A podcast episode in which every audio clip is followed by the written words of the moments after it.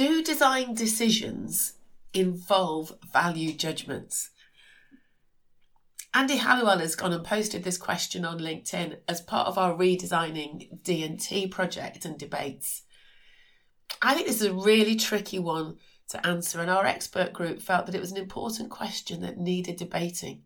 Do design decisions involve value judgments? I think, firstly, I'd be saying, what do you mean by a value judgment, a values judgment? And maybe in your response to Andy's question, you'll explore what you understand and what your views are of what value judgments are, and then whether they actually impinge on or affect the design decisions that designers make and also that children make in D&T lessons. So do join the debate. We're always open to conversation and discussion on this. But for now, on to the next episode. This is the Talking D&T podcast, episode 86. Welcome to the Talking D&T podcast with me, Alison Hardy, a podcast for anybody interested in design and technology education, where I'll be sharing news, views, ideas and opinions about D&T.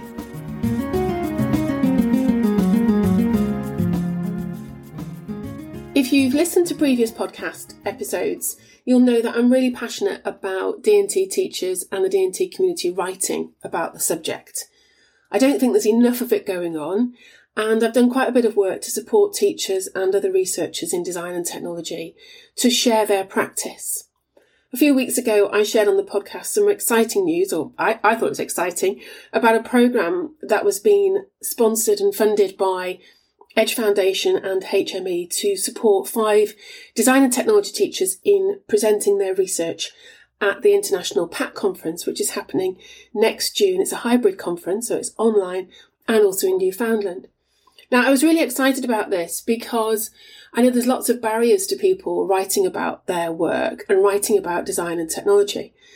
I joke that one of the reasons that I found it difficult to write when I came into work in higher education was that that really all I'd ever done was write school reports for year sevens, eights, and nines, but also write the odd governor's report, but really just annotate sketches. So kind of having to learn how to write full sentences properly and paragraphs was was a little bit novel to me. And I, I say that slightly tongue in cheek, but there is some truth in that. And so for us in design and technology, while defending and arguing and being able to critique designs and the, the place of designs and the unintended consequence of, of different products becomes natural because of our training and our practice and our experience, writing those down in a coherent way doesn't necessarily come as naturally as, say, our colleagues in history or English or other subjects where written form is the more common way of communicating things about the subject.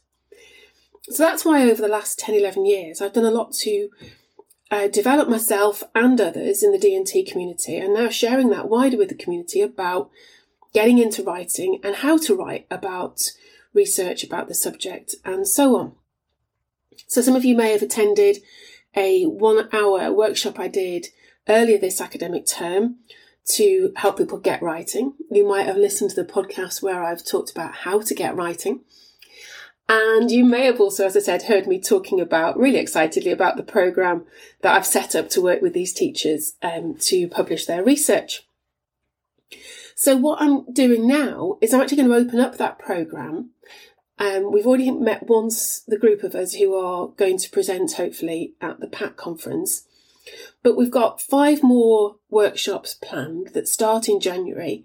They're about actually, so what's next? We've got our idea, we've got our data, we've done our analysis, um, or we've got our critique. How do we create that into a substantial article that might be between three and 6,000 words long? Which kind of sounds like a lot, but if you think 3,000 words, 250 words a paragraph, that's only 12 paragraphs.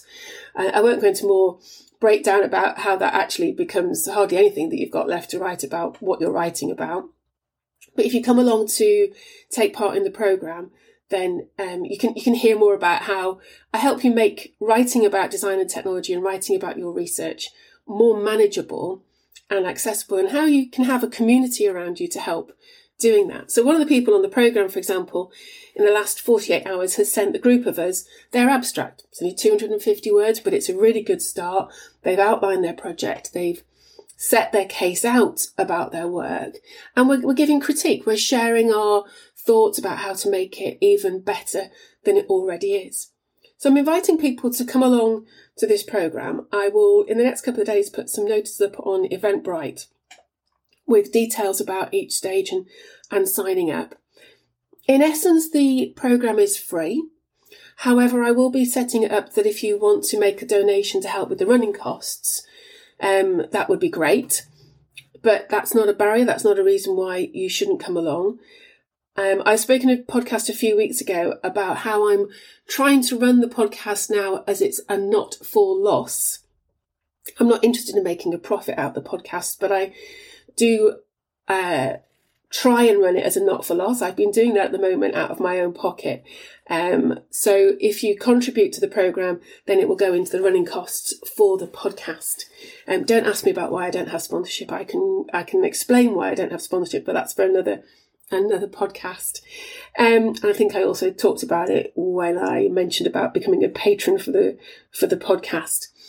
But this program, let's go back to this. Let's go back to the thing that I'm really wanting to share with you and hoping that more of you will come along and join in with is a, a five session program. It's going to run on Wednesday evenings, half past seven till nine o'clock. There'll be time for writing in most of the sessions.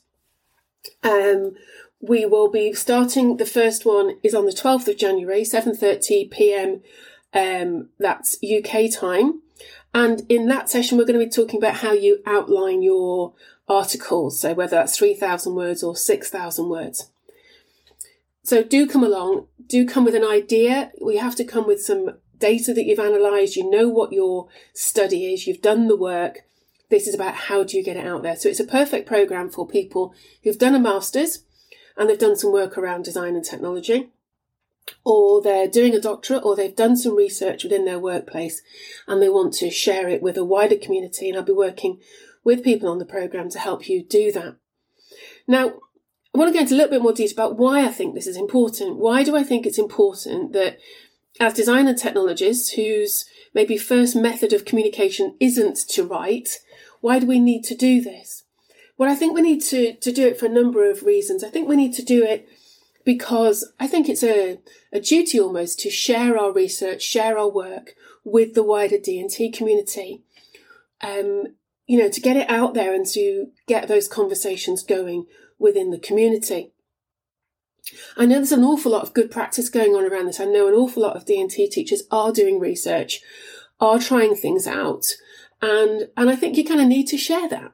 And I'm putting that call out for you to share it because I get regularly emails, tweets, messages on Facebook, LinkedIn, um, people asking me, Alison, I'm looking for some research about who's done some stuff in design and technology about, you know, let's think about some hot topics at the moment retrieval practice, knowledge organizers, dual coding. And I have to kind of go, well, I don't know of anything that's published. So if you're doing that sort of work in your schools, um, then I kind of think you need to get it out there and share it because people want it. People want to, to read about what other D&T practitioners are doing to be able to build on it, to join that conversation. So that's one reason why I think you need to do it is to build up that body of knowledge about the subject. It's great to put stuff out on Facebook or a blog article or even podcast, but actually it kind of doesn't last as long as a written article. So that's that's one reason that it continues. Another reason, rather, that it continues to be accessible beyond your work, beyond where you are situated. It also means if you publish it in the right place, an international audience can engage with your work. So you're not just adding to the conversations in this country, you're adding to conversations and you're joining conversations with people in other countries. Another reason is I think it keeps the keeps the subject alive in the minds of people beyond design and technology. And what I mean by that is a lot of these um, fads, new ideas that are coming out that may or may not fade, are coming from general education often and are generally being interpreted by non-D&T colleagues, so from history, English, maths and science. And then what happens in schools I'm seeing is that D&T teachers are expected to adopt these practices without uh, almost being encouraged or facilitated engaging and critiquing these new ideas. And so what that means is that it's very difficult for a D&T teacher who works on their own or who doesn't have that community around them of going, this doesn't feel right for D&T, but I don't know why, and I don't have anybody to talk to about it. By publishing things, it means you're, you're supporting those colleagues who are on their own and also giving them something to debate with their colleagues in schools in other subjects who feel, well, if it works for history, it should work for D&T without understanding the nature of D&T. So it helps keep the subject alive in the minds of people beyond design and technology because they're seeing that this work is being done in the D&T community. People are critiquing, critiquing it, challenging it, accepting it, showing ways forward in a more objective way. And I'm using that very carefully about, about objective. And then that leads on to, and I suppose I really talked about this already, about critique. Um, it is too easy when you're, too easy is maybe the wrong phrase, but when you're in a school, and, and that makes it sound like teachers just roll over, which I really know you don't, and you are working really hard and being challenged from lots of sides about the subject, that by having other people writing about these things, again, it adds to the critique about why some things do or don't work in design and technology. And it, it gives a greater credibility, I believe, around the subject. I'm not saying the subject isn't credible. What I'm saying is if we don't have some written work about things that are happening today as a result of, for example, researchED or another wave of um, ideas that are coming through, growth mindset, for example, if we don't have work, whether it's short or longer term, that is critiquing the efficacy of these things within design and technology, then it becomes very difficult to challenge robustly and then also to lead what is happening in terms of practice across schools. Because what happens is then design and technology is being challenged its pedagogy by the pedagogy of other subjects rather than the pedagogy of D&T challenging the pedagogy of other subjects, which I think is really what we need to be about. And is really, we do have that happening in the subject. Teachers are practitioners. You are critiquing your work. And now I'm challenging you. Let's get it down on paper. Let's build up that body of knowledge that anybody can access from anywhere that then becomes part of that community to show that design and technology is actually leading the way in terms of pedagogy, in terms of ideas about the nature of education and what it's for and its purpose. And when I talk about putting it out there in, in ways that are accessible, then if you're going to write and, and publish. I'd be writing for things like the PATT conference because their papers are all made available, freely available, or the Design and Technology International Journal managed by the Design and Technology Association and edited by Professor Kay Stables. You know, that's publicly accessible, it's not behind a paywall, and then it makes it available for everybody and makes it an open community, which is what I think we need to be doing to share this research so that I don't get so many emails or tweets to say, Alison, where can I find this research? Because people know it's there, they know it's come from the D&T community, they know it's credible, and it adds to the body of knowledge about the subject. I think you can probably hear how passionate I am about this and how much I really do believe in it and believe it's important. But I also recognise the challenges about writing and having space to write, which is why I'm inviting you to join us on our programme about how do we write about our work and what are the different stages. And so each workshop will take you through a different stage about how do you work your research up into a place where you can publish it and share it with the community to increase the strength and the power and the authority of what we do in design and technology that demonstrates that we are a credible subject that has new knowledge, new ideas that can shape other subjects.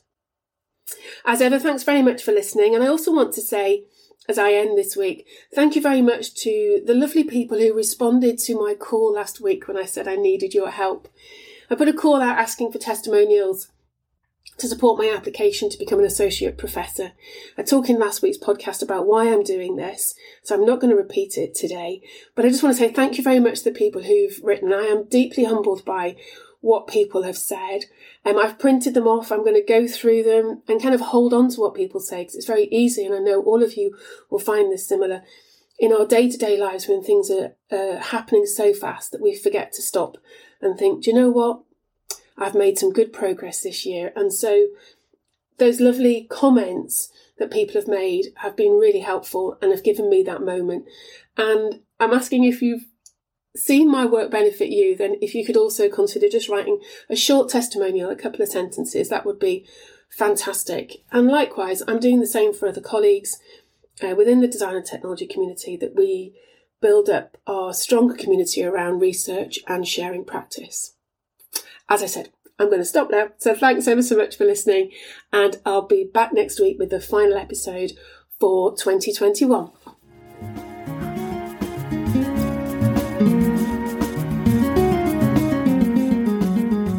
You've been listening to the Talking D&T podcast with me, Alison Hardy.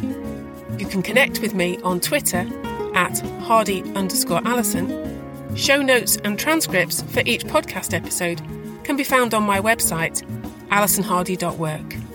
Thanks for listening.